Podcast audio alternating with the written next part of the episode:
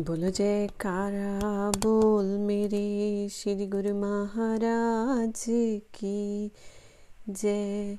श्री श्री, एक सौ आठ श्री, तृतीय पाशाह जी श्री गुरु महाराज जी का जीवन। श्री सतगुरुदेव महाराज जी की ये मौज हुई कि श्री आनंदपुर में अनाज, सब्ज़ी एवं किसी फल अर्थात संतरे, केले, मौसमी, आम आदि की तो कमी नहीं, अब यहाँ पर अंगूर भी होने चाहिए। इस रूपरेखा को बनाकर श्री सतगुरुदेव महाराज जी ने श्री संत नगर, श्री आनंदपुर, नया गाँव श्री प्रयागधाम में अंगूरों के खड्डे खुदवाने आरंभ करवा दिए। कैसी मौज है संत महापुरुषों की। श्री आनंदपुर की लाल मिट्टी, नया गाँव का पथरीली ज़मीन, संत नगर की रेतली भूमि। वहाँ पर उस धरती को उपजाऊ बनाना असंभव सा मालूम होता था। उसी भूमि पर अंगूरों के पौधे का आरोपण करवाया। 1963 में दीपावली के पर्व से पहले पहले ये पौधे गड्ढों में लगा दिए गए। अब यहाँ पर सब प्रकार की सब्ज़ियाँ, फल एवं अंगूरों की बेलें लहरा रही थी। श्री सतगुरुदेव महाराज जी ने श्री आनंदपुर को एवं अन्य आश्रमों को जहाँ परमारथ भक्ति का केंद्र बनाया, वहाँ दैहिक तथा आत्मिक आवश्यकताओं की पूर्ति भी बड़े कौशल से की। विशेषकर श्री आनंदपुर में तो उन्होंने प्रत्येक सुव्यवस्था की।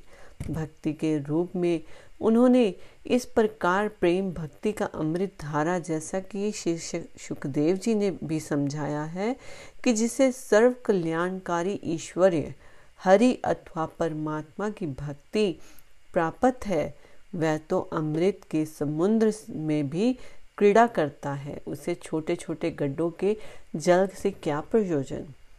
श्री सतगुरुदेव महाराज जी ने वह भक्ति पद दर्शाया। सब साधनों, यज्ञ, तप, व्रत, संयम, सबका मूल एवं सरल से सरल है। इस पद पर आकर मन विषय भोगों की ओर बिल्कुल ही नहीं जाता। विषय भोग विषय के समान दिखाई देने लगते हैं। आपने परम कल्याणकारी भक्ति प्रधान कर आध्यात्मिक ज्ञान का मार्ग दिखाया। वह भक्ति क्या है? गुरु सेवा, गुरु आज्ञा एवं शब्द की कमाई। यही सरल से सरल एवं आत्म उन्नति का मार्ग है। श्री आनंदपुर की रचना आपने इस प्रकार की, जैसा कि कहा जाता है कि बैकुंठ वह स्थान है जहाँ किसी प्रकार का दुख नहीं, जहाँ किसी का कोई संबंध नहीं दुख से, जहाँ सब अपने अपने आनंद में लगन में रहते हैं। श्री सतगुरुदेव महाराज जी ने श्री आनंदपुर को ऐसा ही धाम बना दिया। जहाँ पर सदगुरु वचन अनुसार आचरण में जीवन बनाने से दुख, कलेश, चिंता एवं आदि व्याधि, उपाधि रोगों से मुक्ति मिलती है। यहाँ किसी का किसी से कोई मोह संबंध नहीं। सभी अपने आत्मिक आनंद की मस्ती में झूमते रहते हैं। दुनिया से मानो इन्हें कोई सरोकार नहीं। यदि है तो सही तो स्वार्थ के लिए नहीं, परोपकार, परमारथ तथा सर्व साधारण को इस भक्ति रूपी संजीवनी पिलाने का प्रयोजन है। ये बैकुंठ के समान है। यहाँ पर दैहिक और आत्मिक दोनों सुख उपलब्ध हैं। श्री कृष्ण चंद्र जी महाराज जी ने जिन चार मुक्तियों का वर्णन किया है, वह सरलता से आपकी पावन संगति में पहुँचते ही प्राप्त हो जाती हैं। आपने उन मुक्तियों को इस लोक में ही उपलब्ध करवा दिया। वे चार मुक्तियाँ हैं, सलोक्य, सामप्य स्वरूप्य सायुज्य। सलोक्य जहाँ पहुँचने पर मनुष्य को मानसिक विकारों से मुक्ति एवं शाश्वत आनंद की प्राप्ति होती है। यही सलोक्य मुक्ति है। श्री आनंदपुर की रचना कर श्री सतगुरुदेव महाराज जी ने गुरुमुखों को अपने लोक में पहुंचाकर सलोक्य मुक्ति दी। ये एक ऐसा धाम है जहाँ पर नित्य प्रति आनंद ही आनंद परस रहा है। संपूर्ण सृष्टि में ये एक ऐसा अनूठा धाम है जहाँ गुरुमुख जन आठों याम गुरु भक्ति के ही आनंद में डूबे रहते हैं। यहाँ वह आनंद है जिसकी तुलना में स्वर्ग के सुख ऐश्वर्य भी तुच्छ हैं। देवी देवता भी इस धाम में आने को तरसते हैं। सतगुरुदेव महाराज जी ने स्वयं श्री मुख से प्रवचन फरमाए, श्री परम हंस दयाल जी महाराज का दरबार तो संपूर्ण सृष्टि की शान है, जिसकी सेवा में ये नीति की समस्त शक्तियाँ दिन रात जुटी रहती हैं। बड़े सौभाग्य से इस दरबार की सेवा करने का सुअवसर प्राप्त होता है, जो गुरुमुख चित्त एवं श्रद्धा भावना से इस पावन दरबार की सेवा करता है वह सच्ची शांति एवं जीवन मुक्ति को प्राप्त कर लेता है। सामीप्य, अर्थात समीपता प्राप्त करना। सतगुरु ही भगवान का साकार स्वरूप होते हैं। उनकी समीपता ही भगवान की समीपता है। जैसे कि शास्त्रों का कथन है गुरु ब्रह्मा गुरु विष्णु गुरु देवो महेश्वरा। गुरु साक्षात पार ब्रह्मा तस्मे श्री गुरुवे नमा। जिसने भी अचल निष्ठा एवं पूर्ण विश्वास से श्री सतगुरुदेव महाराज जी की चरण शरण ग्रहण की और उनकी आज्ञा मोज में निज जीवन को ढाल लिया, उसी ने उसकी प्रसन्नता और समीपता प्राप्त की। यही समीपत, समीप्त मुक्ति है, जिसके मिलने से जीव को माया के बंधनों से छुटकारा मिल जाता है।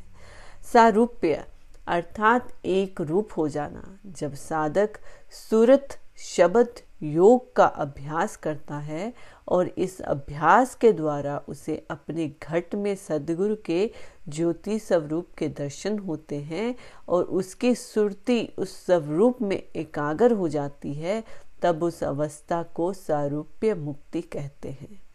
इस अवस्था में जीव माया के झीने बंधनों अर्थात काम, क्रोध, लोभ, मोह, अहंकार आदि से भी मुक्त हो जाता है।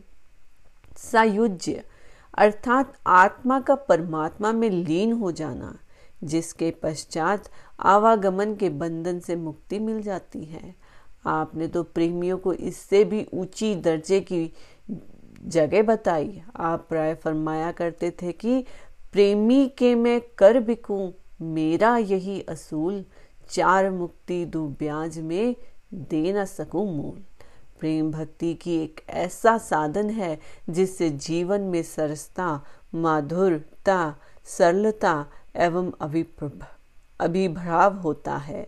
सतगुरु के चरणों में पहुंचकर उपरक्त वर्णती चारों मुक्तियाँ प्रेमी को सहज में ही मिल जाती हैं। कितना सरल है ये भक्ति पथ श्री सतगुरुदेव महाराज जी ने जो हम जीवों को भक्ति एवं प्रेम का मार्ग दर्शाया और श्री दरबार की रचना कर निष्काम सेवा का जो सिलसिला चलाया, वह केवल केवल हमारी आत्मा के कल्याण के लिए ही किया।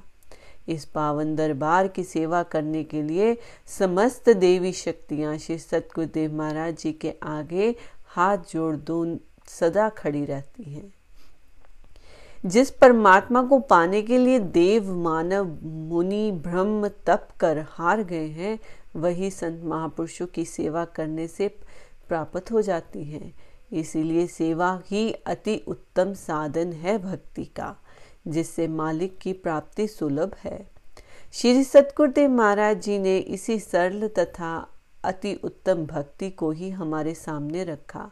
वह जीव कल्याण हेतु इस धरा पर अवतरित हुए हैं। जीवन अंतिम क्षण तक उन्होंने जन कल्याण हेतु कार्य किए। एक बार आपने श्री प्रवचन फरमाए, गुरुमुखो, तुम्हारा कल्याण ही हमें प्रिय है। वह कल्याण यो ही बातों से नहीं हुआ करता। जिसे कल्याण प्रिय है, वह सतगुरु से प्रेम बढ़ावे। प्रेम पुष्पों की वाटिका को बनाने के लिए अपने में सच्चाई, पवित्रता और विचार शुद्धि का होना परम आवश्यक है। अपने व्यवहार को मधुर बनाओ, प्रत्येक के साथ सुंदर एवं भद्र व्यवहार करो। तुम्हारी प्रबल इच्छा क्या है कि श्री सतगुरुदेव का ध्यान बस जावे? वह हृदय के सिंहासन पर विराजमान हो जावे। मगर जैसे ये बाहर का सिंहासन साफ़ है, इस पर किसी प्रकार की मैल नज़र नहीं आती। उसी प्रकार मन के सिंहासन को भी निर्मल, स्वच्छ और मलिनता से शून्य कर देना चाहिए। यदि सतगुरु आ भी जाएँगे तो कहाँ बिठाओगे? सेवक का क्या धर्म है? यही कि सतगुरु की आज्ञा में रहना। उनकी आज्ञा से परम उस मन को परम पवित्र पद पर लाना, सच्ची अवस्था में लाना। सतगुरु की जगह विमल, पवित्र और ऊँची होनी चाहिए। ये विचार तो गुरुमुखों के दिल में होता ही है। इसीलिए ये ये ज़रूरी है कि गुरुमुख सतगुरु की आज्ञा एवं मौज में चलकर मन को दुर्गुणों से खाली करे और निर्मल विचारों को हृदय में परिपूर्ण करे। साथ में मस्तक में सतगुरु के दर्शन करें। सतगुरु के वचन ही जीव की अपनी पूंजी है। सतगुरु की प्रसन्नता में ही जीव का कल्याण है। अपने कल्याण से ही दूसरों का कल्याण हो सकता है। सदगुरु का शब्द जीव को बहुत ऊँचा उठा ले जाना चाहता है। उनके नाम में, उनके ध्यान में और उनके प्रेम में ही जीवन है। प्रेम ही भगवान है, भगवान ही प्रेम है। दंडवत करना इस बात का चिन्ह है कि जीव मुर्दा बन गया। मृतक बनकर वह सतगुरु के आगे विनय कर रहा होता है कि दीन बंधु, श्री सतगुरु देव जी, मैं निर्जीव हूँ, मुझमें प्राण नहीं है, आप मुझको प्राण प्रदान करें। जब सतगुरु देव जी आज्ञा प्रदान करते हैं, तब सेवक उठकर खड़ा हो जाता है, यानी उस सेवक को जीवन मिलता है। सतगुरु जीवन के दाता हैं। केवल वह ही जीवन में है, बाकी समूचे जीव प्राणहीन है। कोई कितना भी माया, धन, धान्य, ऐश्वर्य का स्वामी स्वयं को समझे, वास्तव में वह मृतिक है, क्योंकि वह भक्ति और नाम से विहीन है। उसमें ज़िंदगी नहीं है। सतगुरु का प्यारा शिष्य वही है जो दास भाव से भक्ति और नाम में लीन रहता है और वही ज़िंदा कहला सकता है। ये जितने भी भूमि, मकान एवं खजाने के मालिक बने हैं, भला इनके पास कौन सी ऐसी वस्तु है जो नाशवान ना हो? सब कुटुंब, परिवार, धन, जो कुछ भी है, सब क्षण भगूर ही तो है। फिर मान अथवा गर्व किस बात का? सच्चा नाता जीव का सतगुरु से ही होता है और सतगुरु से ही सच्चा संबंध जोड़ना चाहिए। क्या लाभ? इस जीव को सतगुरु से जुड़ने से ही सच्चा लाभ प्राप्त हो सकता है। ज़मीन आसमान से भी अधिक ऊपर है ये सच्चा नाम।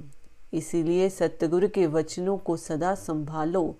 उसी के अनुसार अपना जीवन व्यतीत करो, ताकि सुख शांति को प्राप्त कर सच्चे आनंद धाम में पहुँच सको। बोलो, जयकारा, बोल मेरे श्री गुरु महाराज की जय।